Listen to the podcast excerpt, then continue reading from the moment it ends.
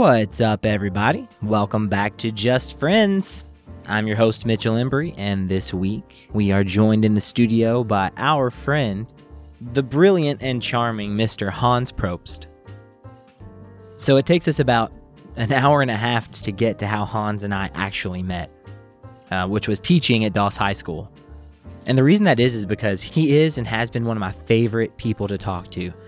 When I was working at Doss, we would eat lunch in his classroom every day, and we would talk about the world and how we felt like we fit in it and what was going on around us and what was happening in our classrooms and and having him there as an example and also as a support system was really valuable to me. So, he's become one of those relationships that I really value, one of those people whose point of view I highly value. And it was awesome to get the chance to have him in the studio, to sit down and chat. It was a blast. I loved every second of it. So I just want to prepare you guys a little bit for how this podcast starts. Hans is one of those people that when you're talking to him, it's like interesting and engaging the entire time. So this episode literally starts the moment I press record as Hans is putting on his headphones and he's responding to that experience. And I thought it was really cool. So I decided to just let it start that way. And it really does set the tone for the rest of our conversation uh, which I think is a fantastic one, and I hope you guys will appreciate it as well. So, real fast, if you guys are listening on Apple Podcast or if you're listening on Google Podcast, take a quick second, give us a five star rating, leave a quick review, let people out there know that you love Just Friends and they might like it too. We really appreciate it and it helps so much. And with that, I am now elated to have the privilege to present to you our friend, Mr. Hans Probst.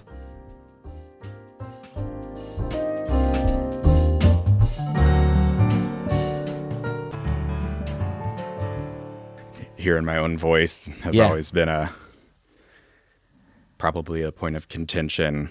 you Really? know. Well, just growing up gay, everybody. Well, I mean, starting in elementary school, people will always say like, "Oh, you sound like a girl," and this and that. You're gay, and I'm like, "No, I'm not."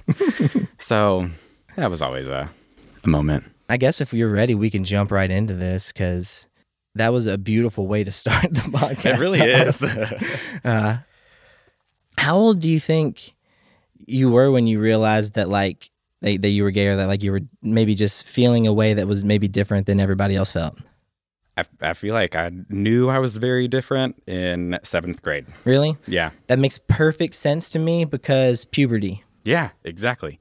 Um, I was in a drama class and, uh, you know, I always sat between my friends and this and that. And there was this dude on the other side of the classroom that I always just thought that he was interesting, right? And I didn't really understand it for a while and kind of started thinking, like, huh, I think he's cute. Like, it, it was a very interesting moment trying to come to terms with that because my family growing up we were very religious and this and that so it, it took a long time for me to really accept that that's what was going on but in later on in that year i uh, approached my uh, sixth grade history teacher her name is miss Allison. she was an open lesbian. She came to school one day in sixth grade and was like, I had my baby. And we're all like, Excuse me? no, you didn't. Were you ever pregnant? I don't remember. Right. And then the class kind of went through this like, oh moment. But so clearly she was a person that I knew that was gay. And I thought, okay, th- she's got to be the person I tell because like I've got to work through this in some sort of fashion.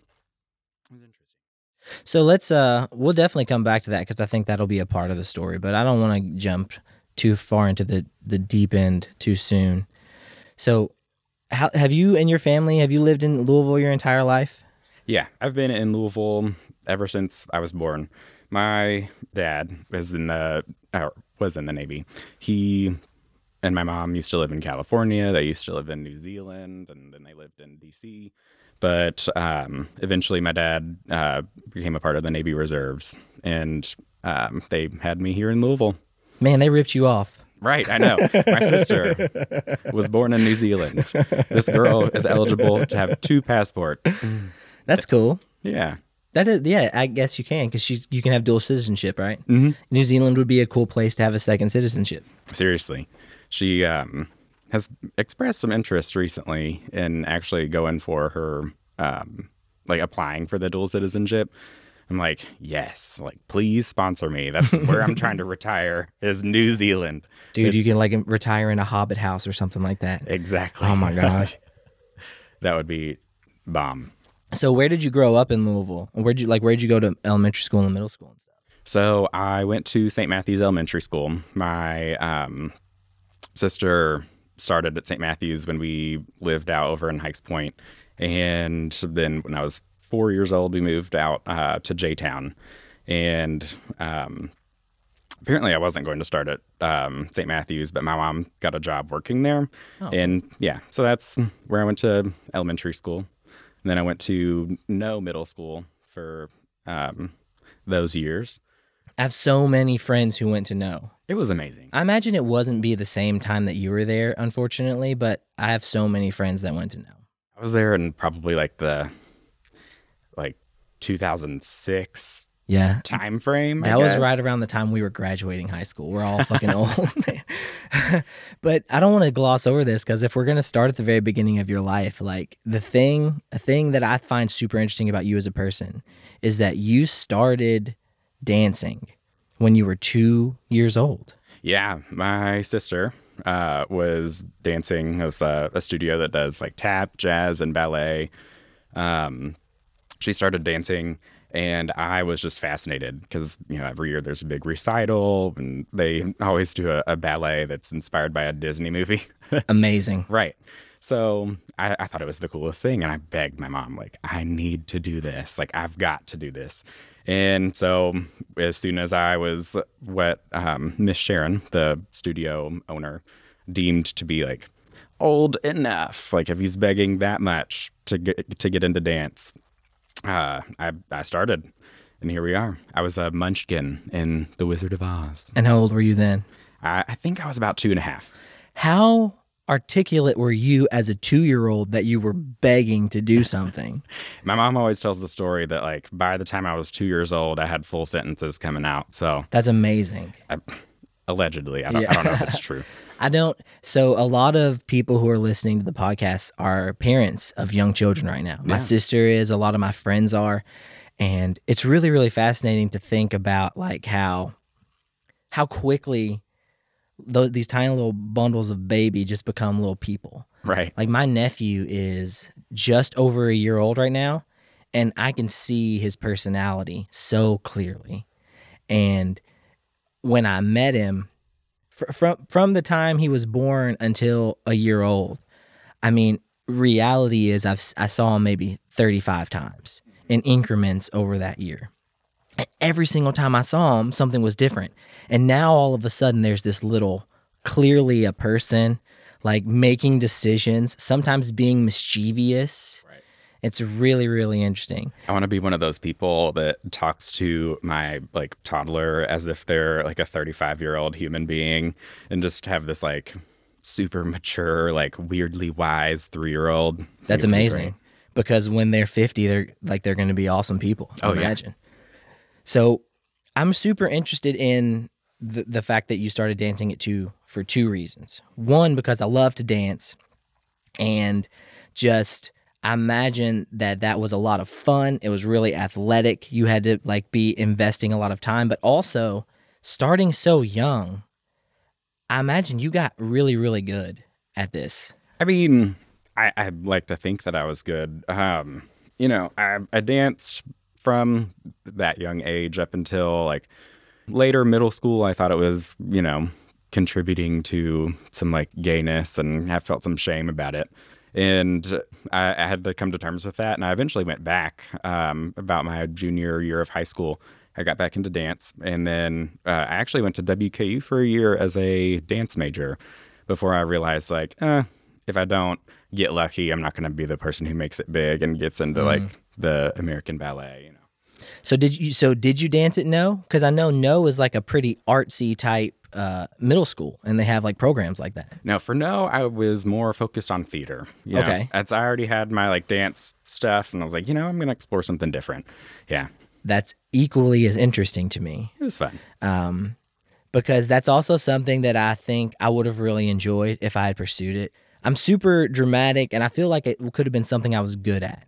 So, did, were you did you start feeling drawn to the theater and like into into drama uh, before middle school, or was it just trying to find this transition in middle school that made that change happen? I think it was the middle school thing. At, at Noe, it's a very artsy school. You know, if if you're not doing visual arts, you're doing theater. If you're not doing theater, you're going to be doing the dance program or something having to do with music. Everybody was involved in something artistic, um, and I think that that was really to the school's benefit. And it just made me have something that was like, all right, like I'm I'm going to own this. I'm going to be in the theater program. Let's go. That's super cool. There's something about the arts. You, you said that you think it was to the school's benefit. And there is something about pursuing an artistic endeavor that results in a perhaps a more thoughtful person or just a more um it's kind of like learning a different language. I feel like it lets you think in a little bit of a different way than somebody who doesn't have that skill is able to think and that better prepares you to thinking abstractly about other concepts and applying that to, to different things. Yeah, let me break it down this way. So, like, you can have all the knowledge in the world, right? But if you're not going to do anything different or innovative with it, what are you actually going to be doing? So, the arts gives you a place to explore some creativity that you can then apply that interesting knowledge to. So, I, I think that's an interesting. Way to go. That's a great way of putting it. That's a great way of putting it. But you know what's interesting is most of my friends who went to Noe are not artistic. They're nerdy. Oh, yeah. They're all engineers. See, I'm a huge nerd just for education. yeah. Yeah. So after Noe, where did you end up? I went to Seneca High School. Oh, that's cool. Yeah. So there was a point in my life, obviously, in, in middle school, like I was saying earlier, I, that's where I came out. And um, my family was not so supportive at the beginning. Yeah. Um, they wanted to keep a closer eye on me. And Jackie, my sister, was already going to Seneca, and they figured it would be easier for them to keep tabs on us both if we were together in the same spot. So instead of applying anywhere else, we sat down and was like, all right, you're applying to Seneca. Here you go. Man, that's that's a bummer. Would you have gone to YPAS if you could have and pursued theater? Maybe I was thinking I was gonna more go to manual and do that whole experience Mhm. more on the academic side. I hate to hear that your parents weren't super supportive or understanding at the beginning of like your realization that you were a gay man. Oh, it was hell at the beginning. Yeah. Yeah, it was like I was grounded for a long time uh, at the beginning and wasn't allowed to do very much. Kind of separated from my friends, and um, there was a period of time where if, if my parents kind of found out that I was talking to a guy or like interested in a guy, and then I'd be grounded again and not able to like have any outside world kind of contact outside of school, and it really didn't change until I was 16. So from the time what in seventh grade you're like what 11 12 so from when i was 12 years old until i was 16 that was just kind of a like weird endless cycle and um, my parents split up when i was 16 and my mom was moving uh, out to where she lives now. And she told me the day that we were moving she says okay so here's the deal. I know you've been talking to a guy but he's going to come over and help us move. And that was that. That's awesome. it was it was pretty awesome. It was weirdly traumatic, but you know, so, what do you think now as an adult, looking back and, and trying to be empathetic towards your parents and the experience that they were having? What do you think they were experiencing? I think it was just a fear. You know, um, I got a lot of talks during that time that was like, well, you know, that like gay people like they're not successful. Like the world does not want them here. Like you know, it's going to be hard for you. You're going to be lonely. You're never going to be able to get married. You're not going to be able to have kids. You're just going to have like I think it was a fear that I wasn't going to live up to what exactly they wanted for me in, like out of my life, you know? I also heard in that statement like a love for you and like Yeah. a fear that you would be persecuted and that you would have to face adversity because of what I'm assuming they maybe perceived like you you having made a decision to be gay Oh yeah, for sure. rather than like it just being a part of who you are as a person. Yeah, and they, uh, I think, had limited exposure to gay people in, in their life. That's, I mean, at that point in my life, I had had limited exposure to gay people. The only two gay people that I knew of were two teachers that I'd had. That's an interesting story. I had my mom has a, a cousin who's a lesbian. In my whole life, um, she was uh, partnered with her wife. Um, her wife now they're married now, and uh, when I was young, I didn't know if they were sisters who just lived together, and no one ever told me that they were a lesbian couple. I figured it out in high school. Right, it's so confusing for kids. Like we we don't we don't see them because we want to hide them. Yeah.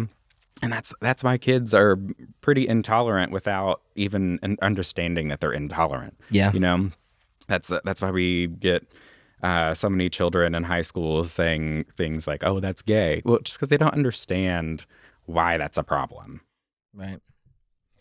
And you know, just from my experience, honestly, like talking about like not having a lot of experience with gay people, I guess I did have a lot of experience with them. We would go like they had a boathouse. We would spend some weekends there in the summertime, but I never knew what their relationship was. Um, but I really, I, I can relate to how confused you might have been because you just did not have a representation of what your life would now look like that you could look to for inspiration for how to move forward. So I, it's awesome that you were able to seek out teachers to help you with that. Yeah.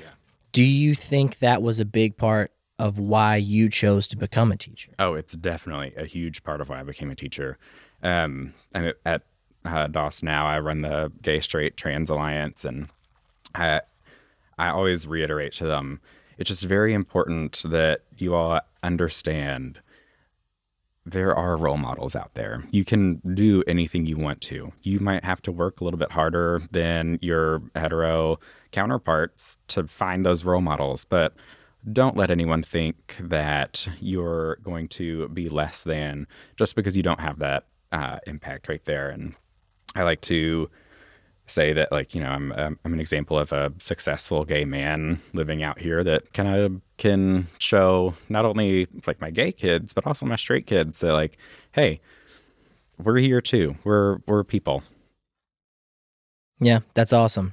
And I've seen some of the work you've done with students and it's all they're they're freaking they're fantastic students, man. Some of like uh my favorite kids that I ever had in class turned out to be some of the kids that you had at GSTA, which was really awesome.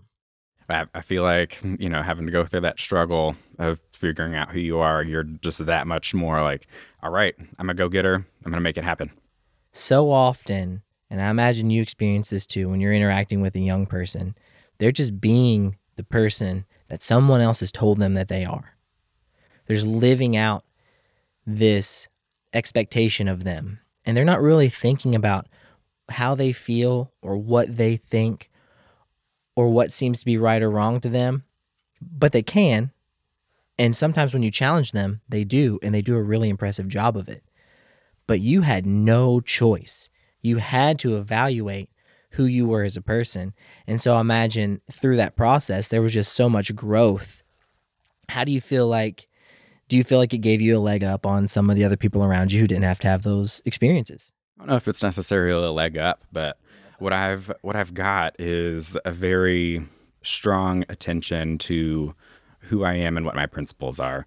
Not everybody truly understands like why they believe things and I don't know. I've had to I've had to give a lot of thought to that. I've also kind of developed this like steadfastness in when I believe that something is wrong, I'm going to speak up about it and I'm going to not budge in my opinion. So like any sort of like sexism, heterosexism, racism, I, I'm I'm just out there trying to be an ally. It does make sense because you can relate to that having to experience that adversity of not being accepted by by the people around you. Yeah, I might not understand their specific uh, experiences, but I can relate to it. I, at least I can empathize with it. Mm-hmm. And there seems to be, in some places, the lack of empathy. And I think it's really coming from the ability to be very to be very anonymous on social media. It it, it makes it it's so much easier to communicate in a way that just does not take the other person's experience into consideration at all. Yeah. And so I think being really good at empathizing is a skill that some people don't have and they definitely there are definitely consequences to not being able to see other people's perspective when you're living in a community with a bunch of other people. Yeah, I mean, I was talking to one of my best friends the other day. Um, she was mentioning like, you know, like I am really, really uncomfortable with having to like remember people's pronouns and like I feel like I'm always going to mess up when I'm around like people who identify as a different different gender, like whether they're trans or fluid or anything. And she she has this fear that she doesn't want to like mess up, but she also kind of doesn't relate to their experiences. And I'm like, well, like how many trans people do you know? And she's she says, well, I've only ever met one, and I'm not even like like truly friends with them. It's like, it's you just kind of haven't understood their experience yet. It's okay to be worried, and it's okay to m- mess up. Like nobody's gonna come at you and be like, oh, "You got my pronouns wrong the second time you've ever met me." But You know, that's mm. right. It's all about intention, for sure, and that's something that's really hard to to convey when you're not there in person. Certainly. Like when you're sitting across from somebody, if they say something that knee jerk reaction offends you, but then you can tell that they actually are doing their best to try to relate to you and they just made a small mistake. Then, like, you're kind of a butthole if you are mean to them about it. Oh, yeah. I learned this verbiage from another podcast um, a few years ago that's like, instead of calling people out, why don't you call them in? Yeah. You know, I know it sounds so simple, but it's like you don't have to feel like everything's an attack. You can kind of like, I mean, you should still like call out that behavior, but in a way that's like, hey, like, I don't really know what you meant by that, but that can be perceived as offensive to somebody. Mm-hmm. So, like, here's what I would do instead. Like, there you go. And you just leave it at that. And that's a perspective that I think people need to hear because a lot of times what you're interacting with on social p- media are people who are using that platform but they don't they haven't necessarily spent a lot of time thinking about the things that they're saying and the way that they're treating people. Oh yeah, uh, I so I play this game. It's called RuneScape. I've been playing it for over 15 years, right? Um, so uh, yesterday in my clan, some dude decided that he was going to call somebody else a pussy. And I'm like, whoa, hang on. What do you mean by that? And he's like, oh, well, that they're not doing well at something. It's like, okay, so why do you equivalate, uh, equivalate? Why do you equate like a woman's reproductive part with being bad? Think about it. I don't need you to answer, but just think about it. Right. So, you know. And then let's be friends. Exactly. Yeah. And let's just move on. Yeah it's it's sometimes hard to be challenged. Sometimes people aren't used to being challenged. And sometimes people never challenge themselves and then they don't surround themselves with people who challenge them and then they end up thinking the same wrong thing for a really long time. It's so deeply ingrained. Yeah. Yeah. And well, I'm also guilty of that though. I mean, that's what happened with my mom and my dad, right? Yeah. So here we are. I just happened to be a very big challenge. That... oh gosh, but so let's go back to Seneca. How did you? Were you happy at Seneca though? Do you feel like you were able to become the person? You feel, it was like a good time for you? Oh yeah, I loved my time at Seneca. Um, I, I still did some theater there, not a whole bunch, but you know some. Um, and I was like a, a class officer. I was our class publicist, which is definitely a made up role. Um, I was in charge of putting everything on Facebook or um, MySpace, like, "Hey, we're having this fundraiser," and like, "Oh, come to come to Powder Puff Football and buy your T-shirts." Yeah, that might be a made up role, but it seems like probably the most influential of all class officer roles. It was pretty great. I, I definitely got high on the power. I bet, because when I think about my class president, I mean, I had her on the podcast. She's an awesome person. She was really interesting, but I really had no way of seeing anything that she was doing that related to class office. I Yeah. wasn't in that. It's a lot of weird behind the scenes stuff. Yeah. Um, like we met every month with our principal and our counselors and like kind of went over like what were the goings on at, at Seneca High School. It was it was fun. Yeah. But you were like the face of all of it because of the social media presence. So Exactly. That's very cool. and I also noticed, or I've seen pictures of you, like you were super, like school spirit was really important to you, right? Oh, it was. I, I mean, one of my favorite um, homecoming weeks. I, I dressed up like the Flash and was like, I'm gonna be ridiculous. I'm going to wear a pair of underwear over a pair of tights to school and see what happens. Nobody said anything to me, but here we are. That is amazing. And I remember there being a ton of school spirit when I was in high school, also. Um, I remember there being a homecoming week where we all dressed up as our favorite characters from movies or something like that. And my friend Jake dressed up like Nacho Libre. I mean, like it was intense. And he had this whole outfit and it had like a, a skin shirt. Yeah. But the the it really came alive when he took off that skin shirt and had this like hairy chest and this stupid big hair. That's hilarious. Where did that go, man? You know, uh, a lot of people uh, like to criticize our kids for not being really connected to like the homecoming week, but why would you be connected to homecoming week when you don't feel connected to your school? You know, um, this gets a lot into. Um, we have had such like a deficit perspective about Doss High School, right? There, um, people always love to say, "Oh, well, the kids are very challenged. They've got, well, they're poor, or they're mostly students of color, so like they come to school with all this trauma." But like, let's look at this from an asset perspective, right? Like, what, what, what do those experiences make them bring to the table? Well, they're bringing a hell of a lot more empathy.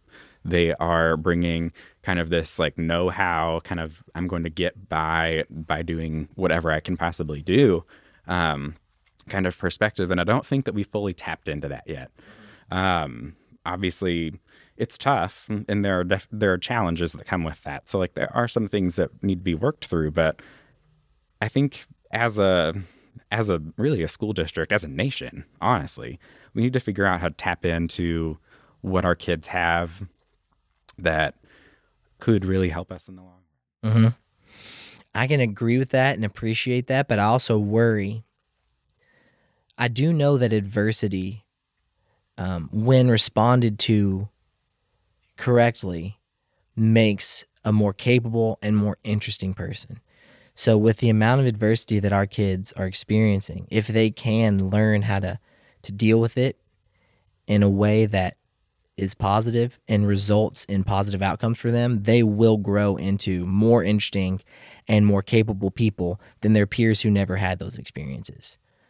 But how many kids oh, never n- yeah, never get the chance to learn those skills? Like it keep it used to keep me up at night.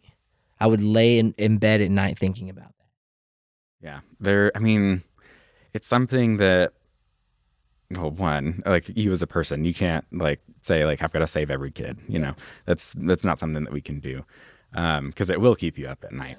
But as long as we're working to like try to save as many as we can, and I'm not saying save them like we're coming in like high and mighty, like oh I'm going to be the one person in this kid's life that's going to change everything. It's what can I do to like get them on board? What can I do that's gonna like help them at least navigate through their trauma while they're here, um, and come out better Yeah. by the end. I think that right there is the exact mindset you have to have about most things. Like, how can I leave this better than I found it? Yeah. So, did you decide you had a love for education when you were in high school at Seneca, or was that something that started before? So at Seneca, I had one teacher, my chemistry teacher. Shout out to Mr. Garrity. Mr. Garrity? Yeah, if you're there. Um, he was the first person that ever told me that I'd make a good teacher. Um, however, when I left uh, Seneca and went for my first year at WKU, I started as a photojournalism major. And then I was like, no, I'm going to pursue dance. Let's go for this. And then I was like, I don't want to teach five year olds how to do little tap dances. So what I'm gonna do is move into like, oh, like let's get an English degree, and that ended up transforming into okay, I'm going back to U of L. They have a better education program. I'm going to I'm going to be a teacher. When you were at WKU, what what what made you decide that that was the place you wanted to go in the first place? Did they have a great photojournalism program? I guess. Oh yeah, and in that time in my life, I was very very big into America's Next Top Model, and I thought that I was going to be the next Nigel Barker. Granted, photojournalism doesn't have much to do with fashion photography. I mean, it's photography skills, right? So I figured, okay, this is great. Like, I one, I can get out of town, I can ditch my family. Two, I can get a good education. I have a lot of friends who went to WKU, and I think their motivations for going there was they were like, we can party a lot, and our parents will be in Louisville. Right. Um, that was definitely uh, in my mind at, Yeah. at that point. Um, but honestly, like I knew that I wanted to get out of uh, of town for college. I knew that from a pretty young age, you know, going through uh, what I went through as a kid. But eventually, like you know, I, I took my year out there and was like, ugh, I, I would, I should, I would rather come home. What was it like being a gay man in Bowling Green? Yeah, it was pretty easy. Really? Um, yeah, we had a big like group of friends that like most of us were queer in some sort of aspect or allies in some sort of aspect, and you know we had a, we had a real good time. We went to down to Nashville several times to go like they had college nights at play where you could get in, and that was lots of debauchery for, for no reason. But well, here we it's college. oh yeah, That's Well, like the that's like what college is. It's like the main reason. oh goodness. So then you went back to U of L and you really started to pursue education. yeah, it kind of became this thing that I was like, you know, I've had a lot of influential teachers. I, I mean, I can't even count on my fingers how many teachers really made a, a big impact on my life. And um, I really felt like, hey, it, it's time to give it back. Um, that's the sixth grade teacher that I mentioned earlier, um, Miss Ellison. She was like such a, a rock for me when I was so young and like didn't feel like I can go to anybody else. Like she was right there. And then Miss Jankowski, my um, ninth grade English teacher, she was the first person who ever like taught me really like how to find the theme in a piece of literature and then like apply it to something. Holy crap, that was magic. And uh, clearly, as I'm an English teacher sitting here right now, uh, she obviously made some sort of difference. Mm-hmm. Do you feel like that is where your love for literature started? I think so. Because when I think about you, I can't think about you in without imagining you in a room full of books. yeah.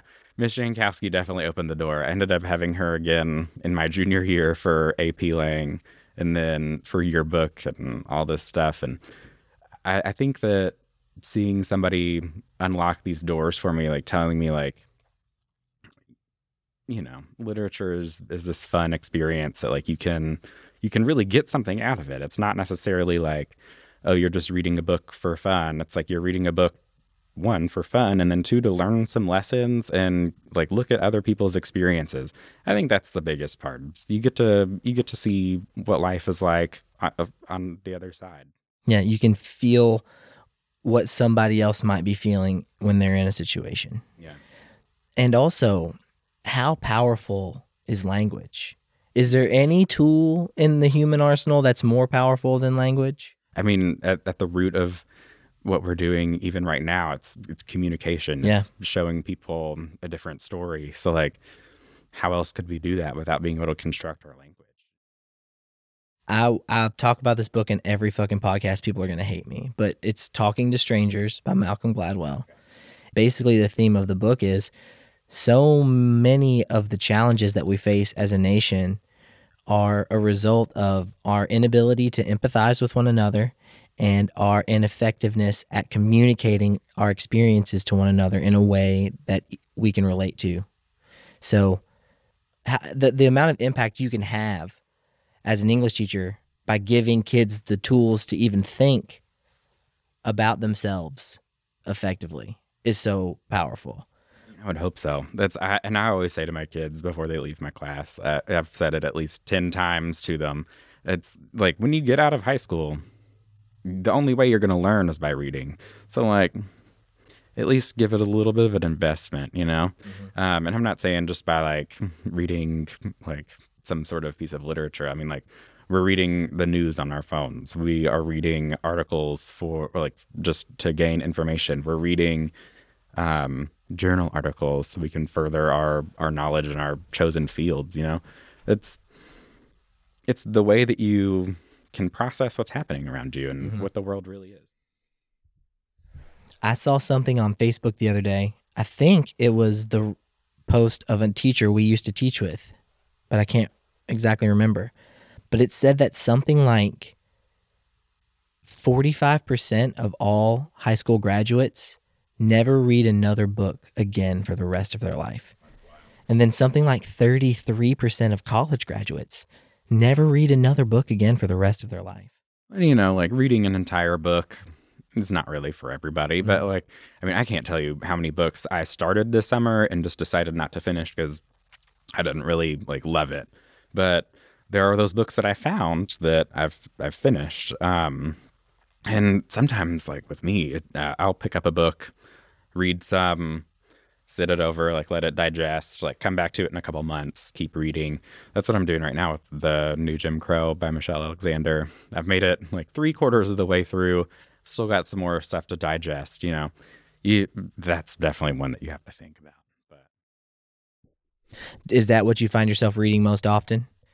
Is is is dense, like thoughtful, like I guess um informative literature, or are you do you still read for like like seriously read for fun? I, I do. I, I like to read um, mostly like comedic memoirs. Okay. Um, if you've ever heard of uh, David Sedaris, he's yeah. like so sardonic in the best way possible, and it's it's almost absurd, but like how dark his worldview is. I just think it's great. It's um, I I, I can I can devour a book like that, but um, I mean, in the same way that like The Great Gatsby, like that that kind of genre doesn't really do it for me as much. Mm-hmm. I used to read a ton of fantasy.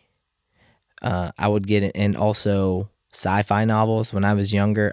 That's what I would read tons of that stuff. Anything I get my hands on, basically, and some of it sucked.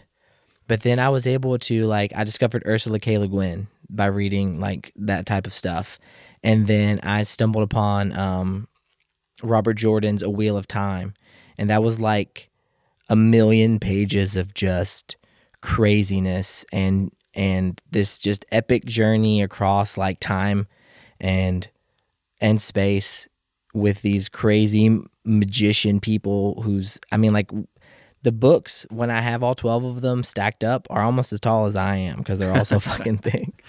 But uh I don't read like that anymore. Yeah. Almost never. It's hard to find the time, really. That's I I see all these posts about um, teachers, particularly English teachers, who are like, "Oh, here's my summer reading list. This is my 40th book that I've read this month," and I'm like, "What the hell are you doing? Do you do anything else?" Yeah. Um, I, I barely had time to finish three books this summer, and like I barely had time to finish them. Like like I just said, I'm still reading the new Jim Crow, and summer's over for me. So here we are. Oh gosh. So that's that. So let's talk. I would be really interested to hear about like what your experience has been with teaching in COVID, because I mean we haven't really talked about COVID, but that is definitely the main narrative. Well, simultaneously, there are two very very important narratives that are taking place um, but that's kind of the one uh, that I think impacts the most people all at once. How's your experience with teaching in COVID been? I mean, first and foremost, it's been very weird. I love going to school every day and seeing the kids, you know. It it was nice to be like, "Oh, I get to work from home." Like, what's what's that? Like as a teacher, it's never something that I thought was going to be something that was in my purview, right? Mm-hmm. So not getting to see the kids is weird. And when it was sprung on us at first, we kind of only had three weeks to prepare. We didn't really understand what those, like, what our expectations were going to be. So those three weeks were essentially squandered. Um, and the way that it worked at first was not, it was just not ideal. I felt like I was just assigning work just to say, like, here's, here's something, we're still in school, right? Um, this second round that starts up later in August is going to be a little different in the aspect that like yeah we're still like assigning work but um, our district is asking us to do synchronous work with the kids too. So log on to google meet. Let's have a, a class session at least twice a week so we can work through some things together so you can receive that direct instruction and so i can just see your face you know i i'm excited about it i, I i'm feeling pretty optimistic uh, but it's going to take a lot of an adjustment for all of us, uh, student and teacher. I can't even imagine. When I think about teaching, I was teaching math. So a lot of times I felt like I was teaching like relationship building and like teach healthy decision making. It's like I remember one time I uh, knocked this huge vase off of my desk and it shattered on the ground. And all the kids looked at me like, oh my God, he's going to be so mad. And I was just like, oops, you know, and kind of smiled. And then, you know, like all, like the tension in the room immediately dissipated. And I was like thinking to myself, how can you have those moments? How can you have those interactions when everything's happening on a screen? I, I think it's going to be still pretty inauthentic in a way. I, I, I know that we're going to at least be able to do some things. And a lot of my first week that I've planned so far is just like, okay, what do you all expect out of this whole experience? What do you want from me from this experience? Also, tell me something about you. If you would like to record a video with your face in it, like, please just show me who you are. Cause I mean, teaching online to a bunch of kids that I knew because we got interrupted in the middle of a year. That, that's easier. But now teaching a bunch of kids that I don't I don't know who they are. That's going to be hard because um, I don't know how they're going to react to my feedback. I don't know if they're uh, like where their skills lie or what they need to improve upon yet. I I feel like it's going to take a lot of of effort on both of our ends trying to really get to know one another before we can even get to the like the content. But like you're saying, a lot of teaching is not this content. It's it's soft skills. It's like how do you navigate the world around you? What do you do in situations where your vase breaks? You know, mm-hmm. um, I think that maybe we'll at least get like little tastes of that within our like our Google Meets, but. I'm I'm just hoping that we can get back in as soon as possible. Mm-hmm. But what do you do? I mean, we've since 1918, we've not seen a situation where there's a legitimate pandemic. Now, and we've gotten so lucky with this one because, I mean, any loss of life is tragic. And I don't want to see anyone have to suffer because of a virus. But this could have been so much worse than it turned out to be. Yeah. And in a lot of ways, we've done a crappy job of dealing with COVID. like, really have. I, have. I read something last night that like there are projections now that COVID is going to be the third leading cause of death this entire year it's horrifying. And um, I mean, it's not it's not the pandemic everybody thought we were going to have. It's not zombies, right? Thank goodness. Yeah. Because I would have been screwed. yeah, I would have been gone long ago. Uh, sometime in the middle of March would have been my end. So here we are. Yeah, we, we're lucky that it, it wasn't as bad as it could have been, but still, it's been really bad. It's I think in some ways we've gotten so used to modern medicine and we feel so comfortable that we ignore a lot of really important things that could seriously, seriously impact us. I mean, how close did we come to like grocery stores shutting down? Oh. And stuff like that. That's what I was really scared right. about. I, I remember one of our coworkers was talking about like, okay, well, we're gonna go to Costco this weekend and do a big like COVID prepping trip this was back in January. Yeah. And I was like, okay, Yeah. drama. but no, I, I mean, it turned out to be something that kind of made sense. Yeah. I, and I was overbuying certain things. Like I have, I can't even tell you how many pounds of chicken breasts I have in my freezer for just in case. And that was all acquired like during the month of March, right? Yeah. um it, it definitely impacted me in this way that just kind of gave me this like visceral like fear um something that i just really didn't understand how to like how to cope with at that moment and i i really am thankful that like at least like my relationships with people like my uh, like just people were able to talk me down Yeah. yeah. See, I feel like my natural reaction to something like this is to just be like, "Peh, it's Yeah. not that big of a deal. Because on the other end of that, it's like, okay, well, then how, how much do I do need to respond? And if I don't know, then I am gonna I'm gonna overdo it. So like, I really think only it's been only been in the past like month or so that I've really started to like think about like the serious ramifications of COVID. And so like I think Sarah and I are gonna buy like some freeze dried food and like keep it in the basement and like get a water purification system that we can put on the house or something like that just so like just in case shit does hit the fan, we haven't we have a some safety net because otherwise it's like HelloFresh only lasts us three days. Right. I, I think that like what you're saying here with like the like your initial reaction of being like, eh, that's people are really not wanting to um accept what's going on. It's kind of, it's one of those like fear responses, right? What flight, fright, or um Freeze. yeah. Um so I understand why people want to just kind of deny, shake it off, and kind of think, oh, well, I, I can go to the bar this one time, Mhm. right? Um, and just want to continue living in the world that we're in. They're they're frozen in time, right? Um, whereas mine was just fright. I you know, but I did. Uh, I mean, I started working from home in February, like not visiting any places at all, and then from February through until like things started opening back up in maybe like early June, late May. I didn't really do anything at all. Same here. I I mean, since then I've been to restaurants a few times, and not since um, uh, Andy Beshear has said like, "Hey, let's go down to twenty five percent." I was like, "All right, I will. I will not go to restaurants. I'll still order on DoorDash though." I was doing that the mostly the whole time. Yeah. Oh yeah, spending way too much money. Uh, but so, like I said, though, I was cooped up from February until like late May. And it definitely had an impact on my mental state. oh yeah, Did you experience that? most definitely. My apartment right now, it's essentially a cave.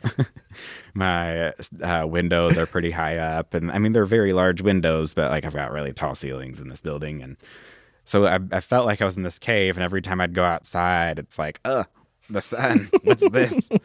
um, and so just kind of being cooped up there on my own, just doing my doing my own little thing, playing on RuneScape, and then seeing like, oh, there's there's a world out here, but I'm not really able to engage with it.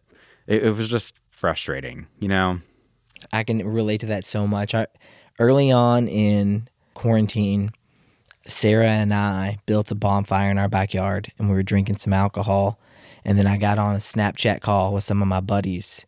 And we were they were all just fucking sitting at their houses doing the same thing as me. And I'm like, why are you all not here with me right now? Yeah, like we could be hanging out if it weren't for this crazy, crazy virus. Um, but at, I can definitely relate to like feeling cooped up and then looking at the outside world and and thinking like, oh, I haven't been outside in like two days. Like, what is going on? Right. I was trying to make a really conscious effort toward the beginning.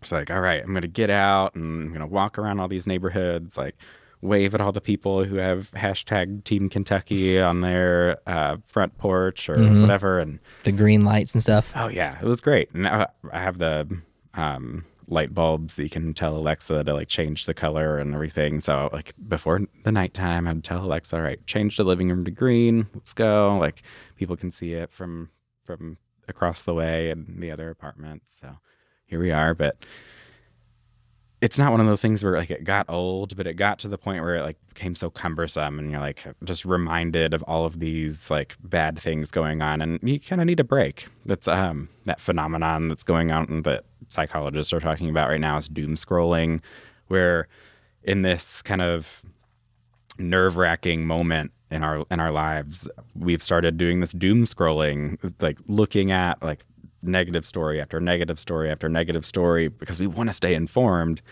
but we're overwhelmed with everything that's so negative, trying to trying to have our, our survival instincts kick in in that way. That's really interesting. I'd never heard of that term doom scrolling, but I'm very familiar with like the concept that a lot of the social media algorithms have identified that people will interact and engage with things that make them angry. Yeah. Or things that make them frightened. Um, so that almost seems like you're getting a double dose. Like the algorithms are already giving you stuff that's going to potentially enrage you so that you'll engage. And then you're actively seeking out information about what's going on around the world so that you can stay well informed. And it's highly negative. Oh, gosh. I've had to set, um, what is it, screen time on, on my phone that's like, all right, you've gotten to your two hours of Facebook that is allotted do you really want to have another hour on it or are you ready to, to finish? Yeah. uh, I have also seen a lot of people respond to COVID though in a really positive way. My buddy Ben, um, like at first it was really challenging for him, but now he's like working out in his house. He bought like a Peloton bike. Actually, I think he bought a rowing machine, and he's really been hitting it. I do look forward to a day when you know like big parties are way more available to take place but I don't expect that things are ever going to fully go back to like the way they were before this happened. Yeah, the quote unquote normal. Well, if it does it, doesn't that seem like that would be irresponsible to do now that we're aware that this could happen? Yeah. You know what I mean? We're going to be the old people that are kind of like the depression era grandparents that like they hoarded food and this and that and we're going to be the ones that are like you're going to a party? Are there more than 10 people there? I don't think I would go. Just in case. Take your mask, please. yeah. I don't I, I think masks will be a, a, a much more common thing from this point on. I hope so. Yeah. It might not be that everybody's wearing them, but I hope that people, you know, kind of in the same way that they do in Japan. Like if you have symptoms of some type of illness, be respectful and wear a mask, protect other people from you. That kind of thing. See, I'm I'm down to do that. That's a, that's something I've never done before. But um, I had a cold like a couple months ago, and I, I was like, oh God, here it is. But um, it it wasn't.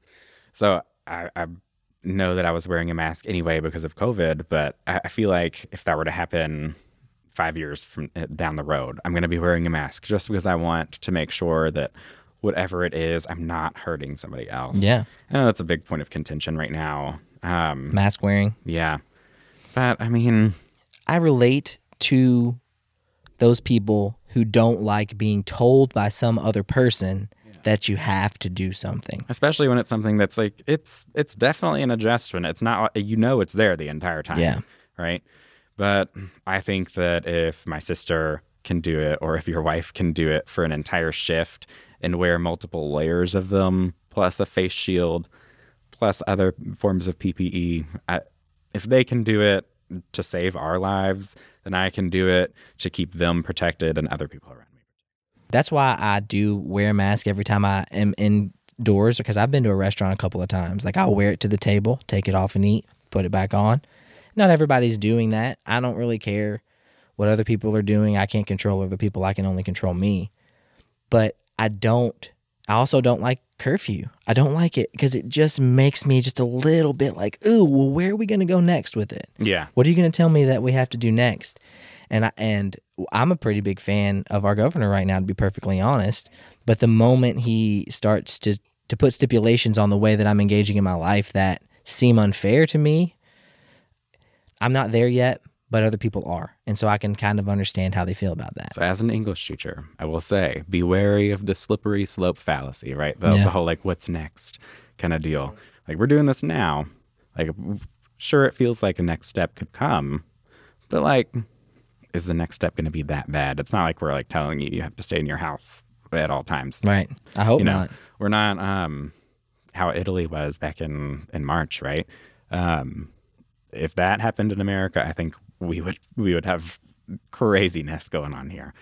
But hopefully we just never get to that point, right?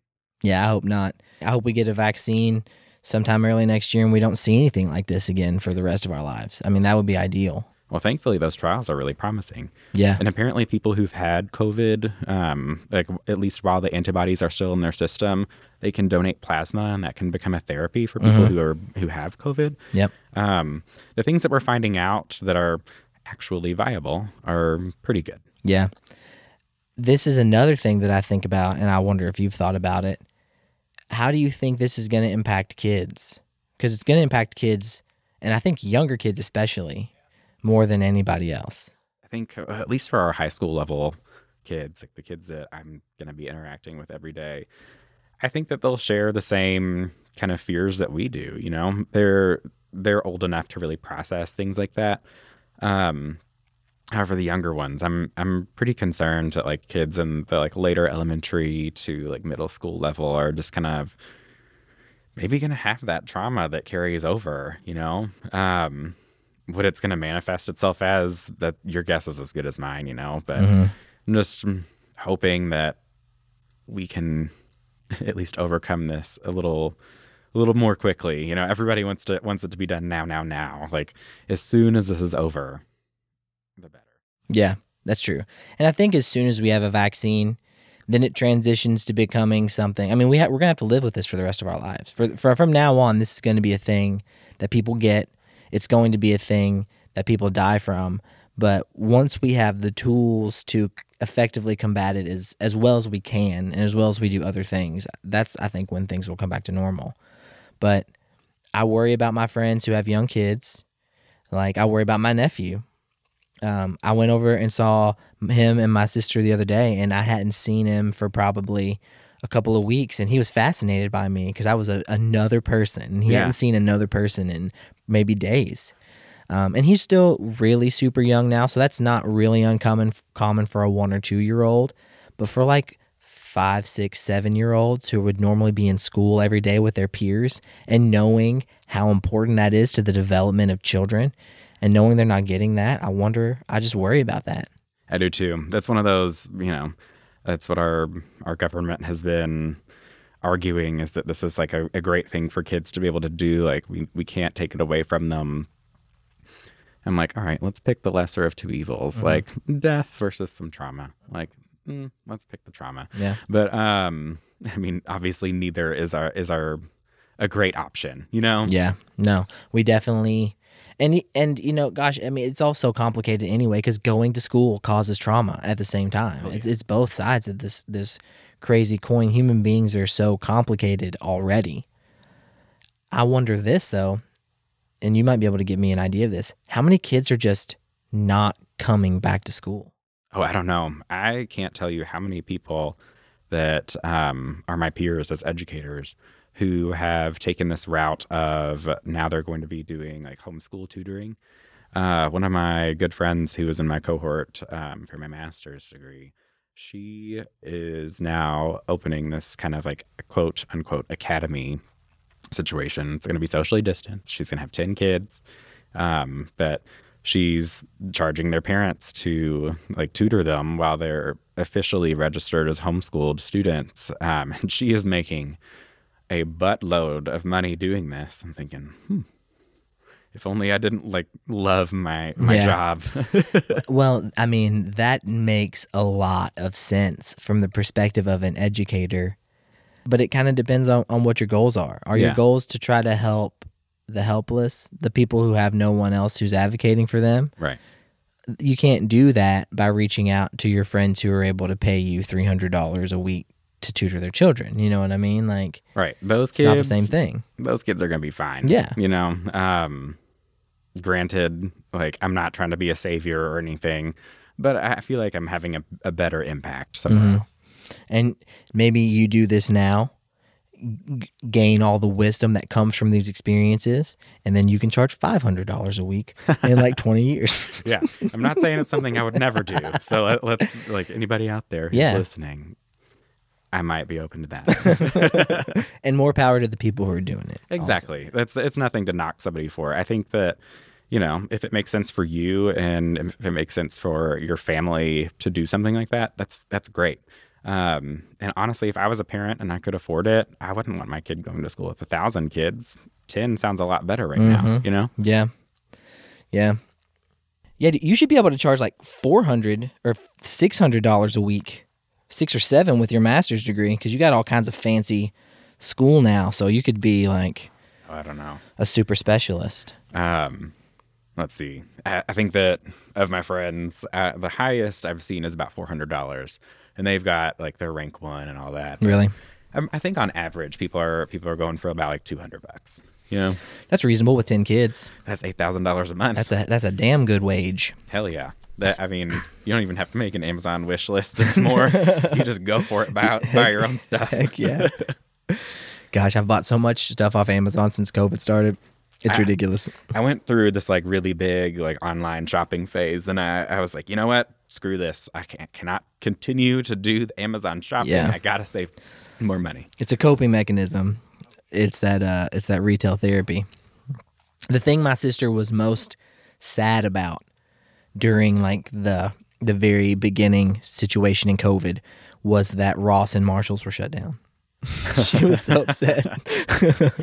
So my best friend, um, we have this like long running story that has like essentially become a legend now. Like it, it I won't say it never happened, but here we are.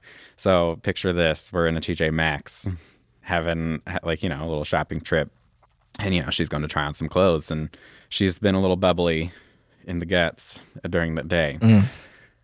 She may or may not have called me back to bring her a change of underwear because she pooped in a dressing room at TJ Maxx. I will never tell whether it did or did not happen. Definitely didn't happen.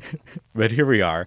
I've been making fun of her so much. Like, I can't believe you can't go to TJ Maxx. I'm not they would let not that they would let you in anyway. But so did you have to buy her a pair of underwear?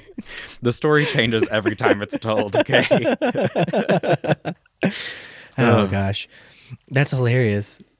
So back to your master's degree. After that amazing poop story, nothing's better than a poop story, by the way, or Oh, a yeah. fart story. They're the most. will always be funny, no matter how old you are. What it, what is so you just get your master's degree? I just saw it. You just got it recently, right? Yeah. so- Congratulations. thank you. I, I finished it in May, um, and I actually got to pick up my uh, diploma. I was literally the only person, aside from two people working, in this giant ballroom at U of L. I walked in and was like, "Is are, am I allowed to be in here? Did this did this start already?" But um, so I picked up my diploma. Yeah, my master's is a master's in education with a focus in secondary education in teacher leadership. Um, but it even has another crazy title. It's um, competency, awareness, and responsiveness to diverse students. So essentially, what it entailed was teacher leadership classes, like learning how to be a better coach for my peers, learning how to be better um, within my own instructional practices, and then share that knowledge.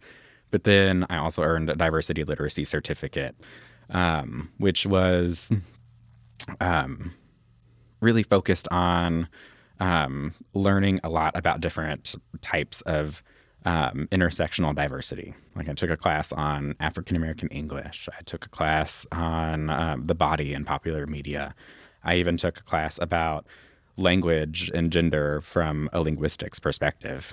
So it's pretty interesting. That sounds fascinating to me.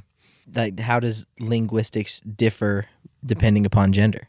Oh, a lot. Um, and especially in other languages. Um, I mean, we have honorifics in English, but in other languages, there there are specific honorifics that you would use for different people based on what your gender is and then their gender.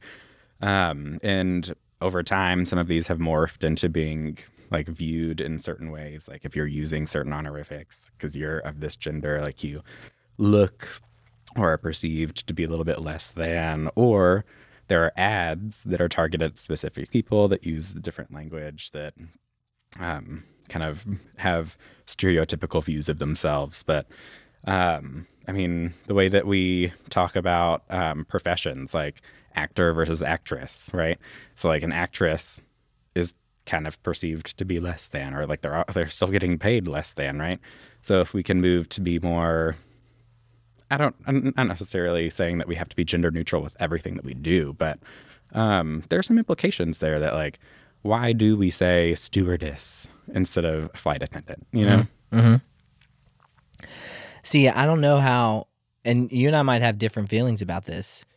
I definitely can agree that there should be less differences between the way that we view and interact with people dependent upon both their biological sex and their gender. Because when I say something like the majority of women tend to be more nurturing than the majority of men, that does not negate the fact that I know that there are women that could beat my ass right. with no challenge at all. so like in some ways it it's beneficial to talk about um, specifically the different biological sexes with in generals. Yeah. In in generalized ways. But it's not correct to to use those assumptions when you're interacting with individuals because you're going to find yourself in a situation where you're treating this lovely young lady like she's this delicate little flower and she knows new jujitsu and she's going to snap your neck if you call her babe one more time. Exactly. You're hitting the nail on the head there. That's, I mean, even in the field of studying diversity, you have to make generalizations about experiences of groups of people, but you have to recognize that those experiences do not ring true for everyone. Right. Um, I think where most of the work comes in, as far as teaching other people to be more inclusive and more empathetic, you have to show them that those like generalizations are not always true. Um, and I mean, even if they are true for those people, like it doesn't necessarily make them less than. Well, know? that's a big part of it, I think. That's a big part of it that I didn't touch on because sometimes generalizations or stereotypes can be useful in making comments about large groups of people, but when they happen to be negative and then you view someone else as negative because they ha- are less than because they exhibit those specific characteristics yeah. That's just not fair. It's not fair to do that. Well, and that's how we get to the point where we have terms like black on black crime being used as an argument against movements against police brutality, right? That is a racist kind of term that really perpetuates a narrative that African American people are more criminal or violent when in reality that's that is not the case, yeah. you know? Well, there's definitely there's definitely more criminality taking place in areas of lower socioeconomic um, affluence. Right. Because the the opportunity is less there to right. to to have the same amount of means or the same um, amount of gain in a more legitimate way. And so you're just going to see that that most people aren't engaging in criminal activity because they are inherently criminal. Right. They're doing it because it it offers them an opportunity to usually make money if you want to be honest and that's because of this crazy way that our culture values money that they don't have the opportunity to do in a more legitimate way and it's crazy how opportunity has been hoarded in just in honestly in just like certain zip codes in our country. If you don't grow up in this zip code you're fucked. If you do grow up in this zip code you can be a pretty normal dude and become the ceo of, of like a multi-billion dollar company. Yeah. and you don't have to be super unique in order to do that. But i think i mean when you talk about something like black on black crime it's awful that there are people who happen to be black who are killing other people that happen to be black. And if it's a result of a system that disenfranchises those two individuals so much that they have to resort to crime and commit violence against somebody that looks like them, that's something that we need to try to address. Yeah. And that's like the whole thing is like when people are bringing up black on black crime, they don't bring up the fact that white on white crime is even more prevalent, Yeah. right? Because I mean, population. Yeah, there's way more white Yeah. people. so and here we are. and it's totally it's a totally different conversation and i think this is the main point than the fact that there's also legitimate concerns about policing that's taking place in our country right Oh, now yeah. that need to be talked about the entire argument, or really any argument that is um, counter to the Black Lives Matter movement, is frustrating in a way. So, like, it is something that is very easily seen that we have police brutality and we have a very big problem of police brutality against African American people, right? Um, and when people want to say, like, oh, well, so and so is doing this and that, like, it, it's, it's, it's false equivalency, right? It's, that does not detract from the fact that this is still a problem, right you know? there's I, honestly i don't know how much of a pro- i'm sure there's definitely a problem with racism in policing but i'm just concerned with the problems that are existing in policing that have nothing to do with racism that are still a huge problem. Like, why do we lock up more people than the next, like, several countries combined, yeah. You know? and then that also can be equated to like 50 something like 50% of african american men will be incarcerated at some point in their lives that kind of goes back to like something that seems to be implicitly biased against black men Right. about the way that we're policing Because 50% of white men aren't going to be locked up during No. their lifetime. And that's how we know that it is a racial issue. yeah Right? yeah and it's hard for us to talk about this as white dudes but It there's is. there's definitely people talk about the the the impact or the the the residual effects of of slavery and then Jim Crow and then just powerful people who who who created policy who happened to be racist and then that racism was reflected in the policies that they created. All of that is definitely real and is happening and needs to be addressed.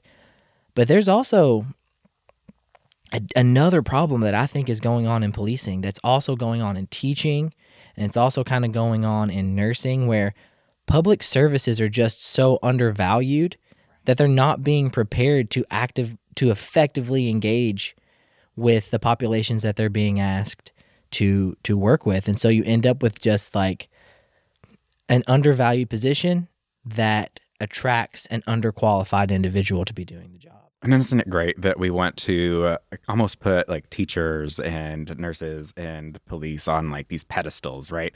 We're saying, oh, you all are doing such a service for us, but you don't need to get paid like it. Yeah. Right.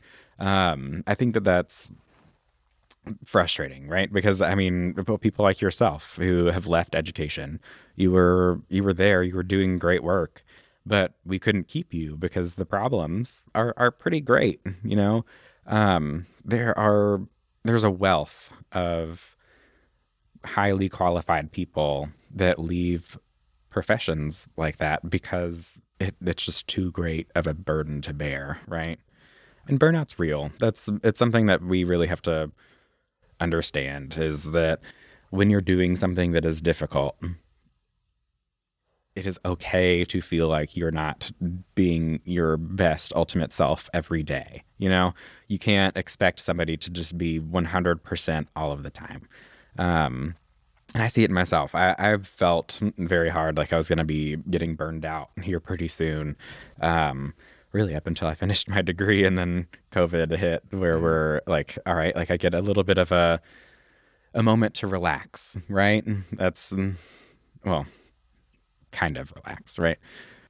I, I just feel like I have had this opportunity to really reevaluate, like, okay, is this really what I want to be doing? I like, how can I cope with what I'm presently doing, and how can I continue to like improve upon my own practices? And like by my own practices, I mean like my personal practices, like what I'm doing as a person to make myself feel better about my my own being. So finding the right like balance is important for me because I know that education is what I want to do and I know that I'm going to be around for a while. So I need to be able to cope with everything that's thrown at me. Mm-hmm. And having more people like that in teaching and in policing and in nursing and just any anything that involves like public services. Yeah. I one I think it needs to go back to being viewed that way, especially in policing. Like it's a service. You're providing this service. It's not a us against them kind of thing. That happens in teaching a little bit too. Oh, it does. It Yeah. definitely does. It's more of like i I'm here to serve this group. And that's hard to do. But also we have to value cuz there's some of the most important positions that exist and we don't highly value them and so we don't get we need the best people in the classroom. We need the the people with the highest integrity policing on the streets Yeah. we need the people with the most compassion this the most desire to to nurture in teaching and also in nursing but the, we don't get the best of those people we don't want to pay those people what they're worth Yeah. and so then we suffer as a culture from our lack of value of these positions When these problems are so big to overcome, it's kind of like, well, what do you even do in response? So right now, um, a, a really big push in education is to do work that's in the the field where I just got my master's. Is like, all right, how do we make things more equitable? What can we do in order to ensure that all students are feeling valued within the curriculum? What can we do to better build relationships and communicate with one another? Um, clearly it's it's a, a slow rolling ball that we're kind of just gaining momentum at this point but i do have hope that if we can learn to be more of like a a culturally plural society that it, it- things will kind of trickle down into the right places. Not to say that we're just going to expect it to fall there. We've got to continue doing work along the way and making adjustments to our course. Um, but actually acknowledging that there are issues is step number one. And that can be hard and we see how hard that is. I mean that's part of the reason why the narratives surrounding things like like like this black lives matter movement or even um, things that are revolving around policing you have to convince people that there's even a problem before you can start talking about the actual solution for the problem. And in the meantime, while you're trying to get everybody on board, divisiveness springs up and we're so easily easily distracted nowadays by just diverging narratives that don't move us forward in a positive direction. I think the perspective that I have as a white guy is that it's really, really hard to admit that you have uh, one privilege and then two implicit biases. So, like, privilege, like, sure, not everything in my life was awesome, but I also didn't have many other factors contributing to that being less awesome, mm-hmm. right? So, when I also have to come to terms with the fact that I grew up in a way that really fed different conceptions about different types of people within myself. No one is immune to this. Every single person, regardless of what intersections of diversity you encompass, everyone has some sort of implicit bias. And it's just accepting that I have those. That is so hard for a lot of people. People want to want to say like, "Oh, well, I'm I'm not sexist. I'm not racist. I'm not homophobic," uh, because they don't want to be perceived as being a bad person it is okay to admit that like hey i had some like weird feelings about x group of people because of x experiences or whatever i learned but i'm working to overcome that that is so important and a lot of people feel very attacked whenever people point out their biases right Yeah. And uh, you know what I think a lot of that has to do and it, it's something you talked about earlier. It's a lack of experience with people who are different than you. When I was younger, I didn't have a lot of gay friends. And then when I started to have more gay friends, most of the time they were lesbians. I didn't have a lot of gay male friends really until I met Joe and Alex, right? I didn't have a chance to know a lot of gay guys because I didn't know a lot of them. And then the few that were around me, I think, were dealing with other things that just made them not cool people as in general. Yeah, a lot of, uh, I mean, this is, of course, a generalization, but a lot of like gay men can get this like anger behind them, right? I bet. It's because like you're not necessarily as feminine as people think that you're supposed to be, being stereotypically gay, right? But you are also not really fitting into like the true masculine world because it's not accepting you yet, right? Mm.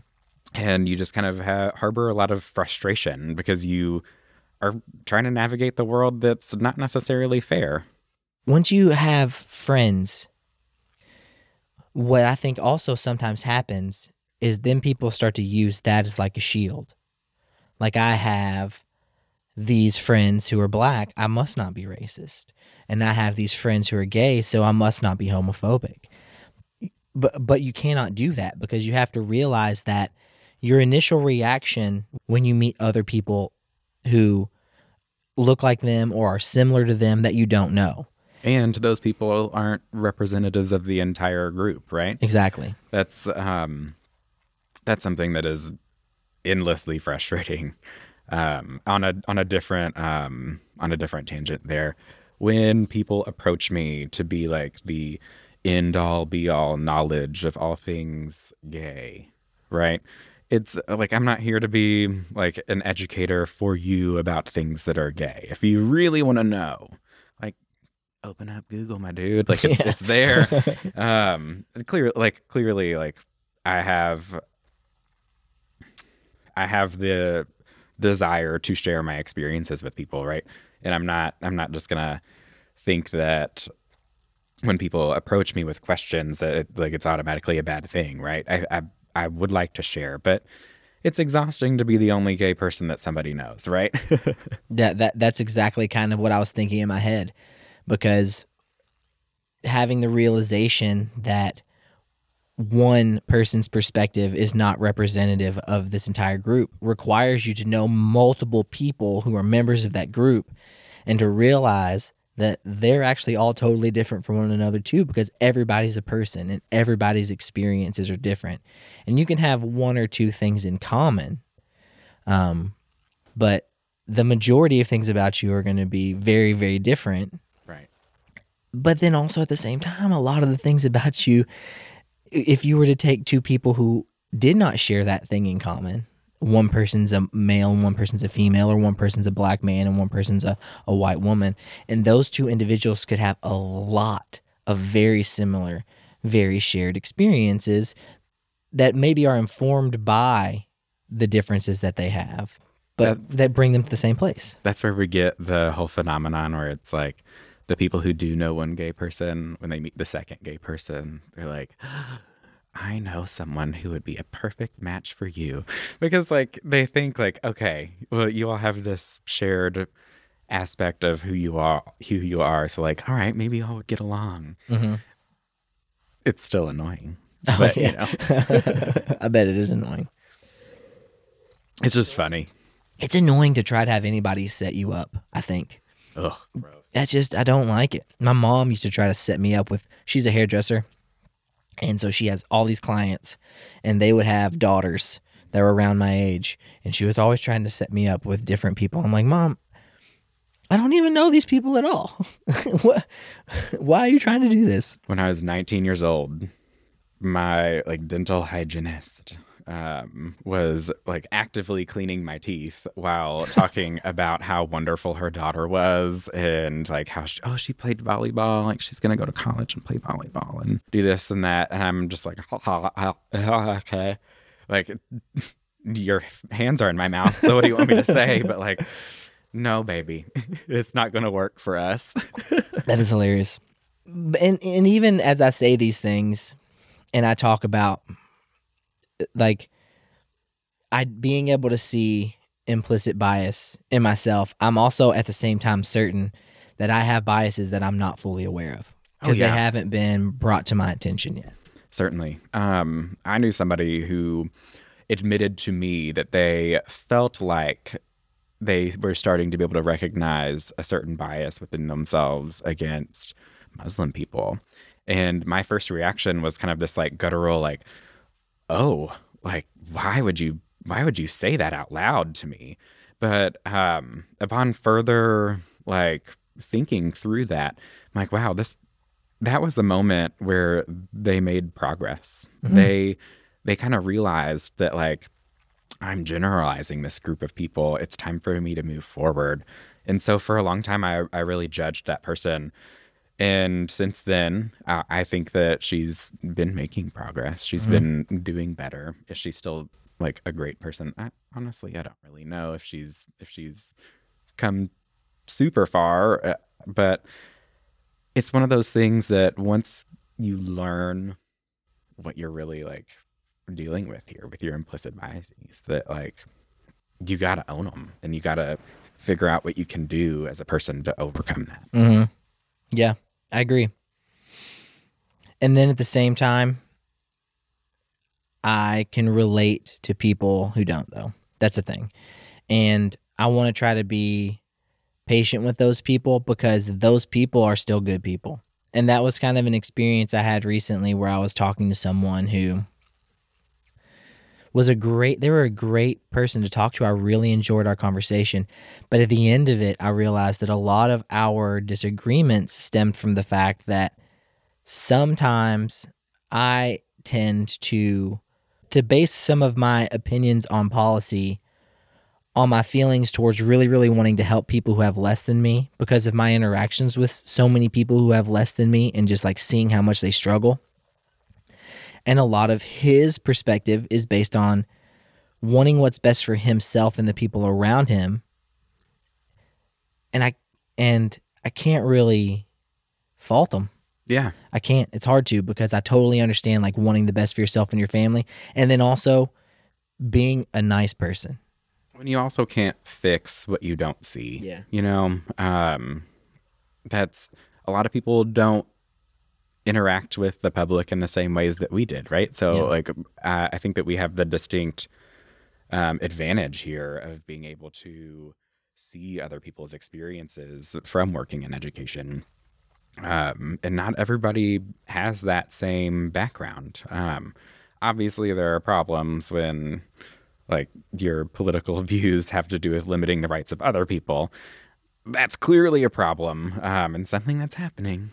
But yeah, I worry about trying to take rights away from certain groups, but I also worry about trying to take the ability to, to talk away from other groups and to say ignorant things. Like we have to let people continue to say dumb, stupid stuff. That's the whole like cancel and call out culture thing, yeah, right? I hate it. I think it's frustrating. Like your fave can be problematic. You just have to understand why they're problematic, and they have to understand that it's time to move forward, yeah. right? Um, I, I'd, I think that we really are getting bogged down in um, a culture of being viscerally angry about things. And like let me let me tell you i'm ready to be viscerally angry when someone comes at me as a person or my friends as people. Um i just have to understand that i'm not going to get anywhere by being that angry. Mm-hmm. um i'm more likely to what is the the saying? Like i'm going to attract more flies with honey than vinegar that's the that's the philosophy. I like i'm actively trying to keep within myself because it's it's hard you know? Um if somebody's attacking you as a person like uh, it's hard to not be angry about it. And if somebody even if they don't understand that yeah. And if they're attacking something maybe they're not trying to attack you as an individual but they're attacking something in or a group in which you identify with and it can be hurtful and they don't realize that they're being hurtful. Um, but I think, I think at the end of the day, they have to be allowed to do that. They should definitely suffer the consequences of their their bad language. Yeah. They should definitely suffer the consequences, like socially, like with how they're received. Um, but they should be allowed to say it because you might find yourself in a situation where this this person who's saying this ignorant thing is in a place where they're ready to move forward. And if they're immediately shut down and immediately canceled, you might have been you might be burning a bridge to where you can help this person cross this bridge and then now they're better informed and they're more capable of interacting with the world in a positive way and that's a good thing and we want that. That's like the the friend who came at me with her realization of some sort of bias. I, I mean, I wonder I wonder where she is on that subject now because I don't think that I'm comfortable with being like, hey, by the way. Yeah. Um, and I, also think that I shut down that conversation mm-hmm. um, when it was something that could have been opened up further. And maybe she's making progress, perhaps not, but um, I could have been there to to be able to help her along the way.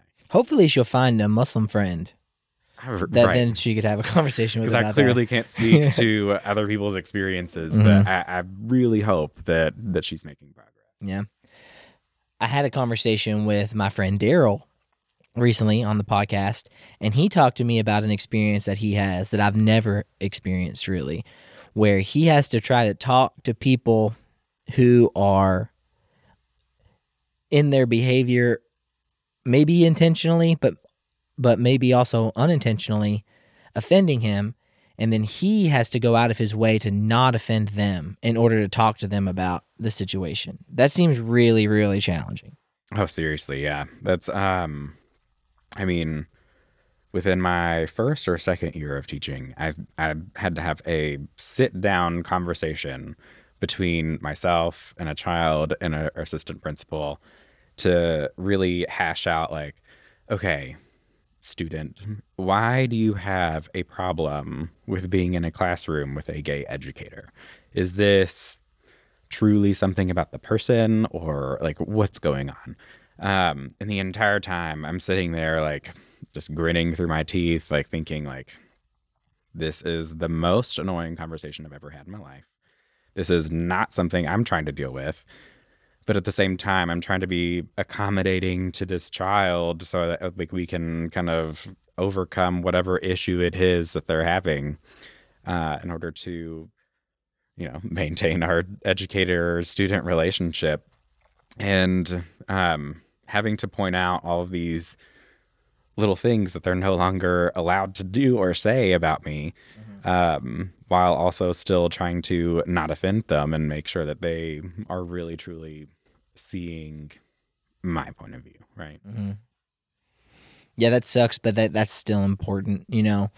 That that that discomfort like it's unfortunate that you have to experience it, but being willing to experience it is how how people how how you, it's the burden that you bear in the process of helping this person become a more informed person. you know, well, at the end of that experience, um, we ended up having one of the most unlikely teacher student great relationships oh, where people cool. are like, why does he like you that much? He doesn't like anybody that much. Mm-hmm. Just, I don't know. I guess I just met him halfway and we learned how to respect one another. That's rad. Yeah. That's super cool. It was very cool. So, what do you feel like's next for you? You just got your master's degree, teacher's leadership. You better to go be a teacher leader? Oh yeah, definitely. I'm already trying to do that. I'm trying to step up. Um, you were doing that while we haven't really talked about how we know each other, but oh yeah, we we taught together at Dawson, and you were already kind of a leader. When I think about my time there, that's how I view you. You were regularly leading PDs, and you just engage with people in a really positive way and like a really constructive way that I think a lot of people appreciate. That's a really excellent compliment. I, I appreciate that. Um, I I just want to continue to help share like I mean I have a passion for education. I feel like I'm um very lucky to have found a, a profession that I like and appreciate. Um and so I just want to continue to step up to to make positive impacts within my own school building and hopefully later on down the road maybe do some more. Um I'll probably take a little little break before I go back to get another degree, but it's I feel like a goal it has been to get into administration or work for a school board to really make some systemic like progress within the environment in which I'm working. Mm-hmm. That is such a daunting thing. Do you feel sometimes overwhelmed by like the scale of that goal? It's like, um, hmm, I've always been one for drama. Yeah. so like I, I love the the whole idea of like, yes, I'm gonna get in there and and make some progress. Like, yeah. Do some good things. And um not that I'm like asking to have like a, a freedom writers style book written about me kind Mhm. of deal, but like I want to I want to do something that's gonna be a lasting impact. You know, um, that's that's always been my idea here is like not like an immortality kind of thing. I think that's a part of all humans. I don't think you should feel ashamed of wanting to feel like you leave something behind. Yeah. I think that's a part of all humans. When it can be a small thing, it can, it can be any little thing. I just want to be able to like leave what I'm working with better than when I'm I found it. Yeah. You know. I can relate to that in a real strong way and respect that. I respect that a whole lot. Yeah. And you know, maybe if they put my name on a park bench, cool. Dope. hang, like hang uh, your picture up on a plaque on the wall at Doss High School. I'm down. Yeah. Dude, so we're at an hour and 44 minutes of an awesome fucking podcast. I can't wait to edit this because I'm not going to have to. like, we've got an hour 45 here, and I bet you there's easily an hour 40 that's, That's awesome. usable. Like, almost all of it's usable. That's um well so I've been interviewed for like news things here and there before and every time I do it I'm like yes I'm confident. I know exactly what I'm gonna say. And then like they put the camera on me and I'm like um, yes sure. Um but I think that like knowing that this isn't gonna be like a live ordeal has definitely like made the nerves not be there. That's awesome. I worry sometimes because sometimes people will come in here and the nerves are high and it's obvious from the very beginning. yeah yeah like they'll be a little shaky or their voice will be shaky or they won't they won't be comfortable on the couch i can tell by just by the way they're sitting that they're like uncomfortable and i'll encourage them like get comfortable or if like this is uncomfortable tell me so i can fix Yeah, it so i can chill. make it more comfortable for other people Uh, but also some people aren't r- ready to communicate their and articulate their ideas in a way that is effective um, and in a way that is truly representative of what they actually think.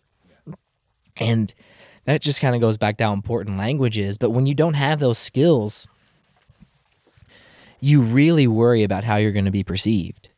I've always just been this like really reflective person. I like to think about what my actions have like have been in the past and like where I'm going to move forward and what I'm going to do. Sometimes that contributes to a lot of anxiety thinking about the weird thing I said in 7th grade like in the middle of a Wendy's parking lot. Might have been a little too specific there. It still haunts me. but I, just being reflective is something that's so important. So I think that that like aspect of myself allows me to really just talk about the things around me and like what I believe in and what I how how I operate. Have you always been that way? Very open and just very able to talk, or has that been something you've grown into? Um, I think it's something I probably grew into. I, I I feel like I was an open like little kid. Like I was the I was the kid that would like talk to adults at, at the like school function kind of deal. Like, oh yeah, this like the teacher's assistant from across the hallway. Hello, how are you today? but um, I, I don't know. I I feel like as I've grown up, being forced to be comfortable with who I am, I've like I've still got work to do, you know. Like I'm I'm not saying I'm the most comfortable in my own skin. Like that's clearly not the case, but I think that um I am open with sharing my experiences, then being an educator really wanting to share like a little bit of like humanity with with kids, like let that be an imprint on my work. Um I don't know. I think that that just kind of lends itself to an openness. That's great. That's awesome. I don't know. I don't want to quit. It's fun. I it like feels like this. a natural place. It it is really fun to do. Um, you don't get the chance. You don't realize how how seldomly you get the chance to sit across from another person and look them in the face and just Yeah. talk to them for a little bit of time. It never really ever happens. I mean, I remember you telling me the um, the concept of this podcast, sitting in my own classroom over lunch, um, and I was like, okay, I like I can see how that works. That's interesting, um, but I love the way it's manifested. Like it's it's more than I, what I expected it to be. Well, it's not me either. I don't know. The only thing that I know how to do, because the, re- the reason I asked you, that was kind of a loaded question. The reason I asked you that question is because me, I personally, my entire life, have had to try not to talk too much about how I'm feeling. It, it occurred to me at one point that I was making other people around me uncomfortable by talking too much about what I was experiencing, how I was, how I was feeling about it, and expecting them to talk back to me in the same way. So this is a this is perfect for me. And a, my main challenge when I'm sitting here is shutting up and listening. That's the You- hardest part. You and I both have that same problem. we like to talk a lot. I, I really enjoy talking. It's fun for me. And also, like, a big part of myself as a person, kind of similarly to you, is being introspective and trying to figure out, like, this is not working. Like, Yeah. I'm awkward. Lots of people don't like me. I do think though that like that feeling is mostly within our own heads. You think like so? I think it's a lot better than what we really think it is. Maybe it is. You can spiral in there. you know? you can. You can, especially when you're by yourself. This the most important part for me is to get another person's perspective because I can see my point of view, but I don't necessarily know what another person is thinking. And I want to know whether or not I'm wrong. I, Yeah. I want to know whether or not I'm wrong. And and then once I have like all point of views, I'll decide what I think. But at least that at that point, I'll be able to tell you why I think that. yeah. Um, Uh, like I, I, if it's comforting, I don't think that you're ever going to be wrong unless you're saying no. These people aren't as good as I am because of who they are, as what I perceive as a stereotype of them. Well, I'm wrong. I'm wrong all the time about, about lots of stuff. I mean, like if it's facts, you know. Yeah. Well, my wife will tell you right now, like I'm wrong about a, a large amount of things often, but it's okay to be wrong. That's another thing that I think it comes with being adult is realizing that, That's like why kids are afraid to raise their hand in class because they don't want to be wrong. It's like, no, just be wrong so I can help everyone understand how to get to the right part. you yeah, know? yeah, Like be the be the one who's like a quote unquote sacrificial lamb. Like nobody's gonna think you're dumb. Like I can't even I can't even think of one example of somebody raising their hand in a class and saying something wrong is uh, you know from my educational experiences like it doesn't stick with people. Just No. don't be afraid to be wrong yeah. but be willing to accept the right answer. Yes. Yes. You know, that's that's a that's a great lesson for all people. So I, I don't know. It's it seems like it's inevitable. I could talk to you all day, but it seems like this is the right place to end this. Gotta wrap it up. Thank you so much for doing this. This has been a blast. It really has. I would very much like to incorporate you and your perspective in other podcasts that I do in the future. So if you'd be willing to do this again, maybe in a group setting or something like that, hell yeah. Hans, thank you so much for being here. I really appreciate it. Thanks for having me, Mitch. All right, brother. I love you. Love you too. Bye. Bye. That's fun.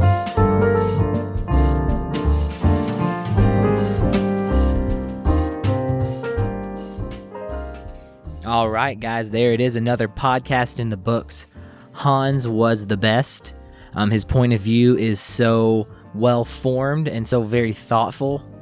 Uh, he's just a person whom I love to talk to, and I hope you guys appreciated our conversation because I think it was a great one. Guys, once again, real fast, if you're listening on Apple Podcast or Google Podcast, take a quick break to give us a rating. Five stars if you don't mind. Write us a quick review. Let people out there know that you love what's going on here at Just Friends and they might like it too. Give them a reason to check it out. And while you're at it, if you can think of somebody who might appreciate this episode, someone who knows Hans, or maybe someone who just might appreciate Hans's point of view, share the podcast with them. It's really easy now. Just send them the URL for the website, justfriendspod.com. It's very simple. Justfriendspod.com. It'll take you right to our website. You can learn anything you want to learn about the podcast. You can listen to the most recent episodes. You can listen to all the other episodes as well. You can buy merch, which is awesome. It's the really great one stop shop for everything Just Friends. And it's a brand new website. I'm super proud of it. I hope you guys can appreciate it as well. A lot of work and a lot of love went into making it look pretty and making it functional. And it never would have happened without the support of six stunning, beautiful, amazing individuals who support my Patreon page. Tim Higdon, Ryan Ray, Emily Brown, Emily Berry, David Vandenberg, and Ben Risen. You guys are the real MVPs. You guys make this happen. And those of you listening, if you would like to see Just Friends continue to grow, if you'd like to see a video aspect come into the mix, guys, it happens because of you and your support. So go over to the Patreon page, patreon.com forward slash Mitch Makes Podcasts, and consider becoming a Patreon patron. It's the best way to show your support, and it really does go a long way to helping Just Friends be sustainable, but also continue to grow and to create more opportunities for great conversation. So check it out patreon.com forward slash Mitch Makes Podcasts. For everybody else out there who's listening, I love you all. Thank you all so much for tuning in. Until next week, stay safe, be kind to one another. I love you all. Bye.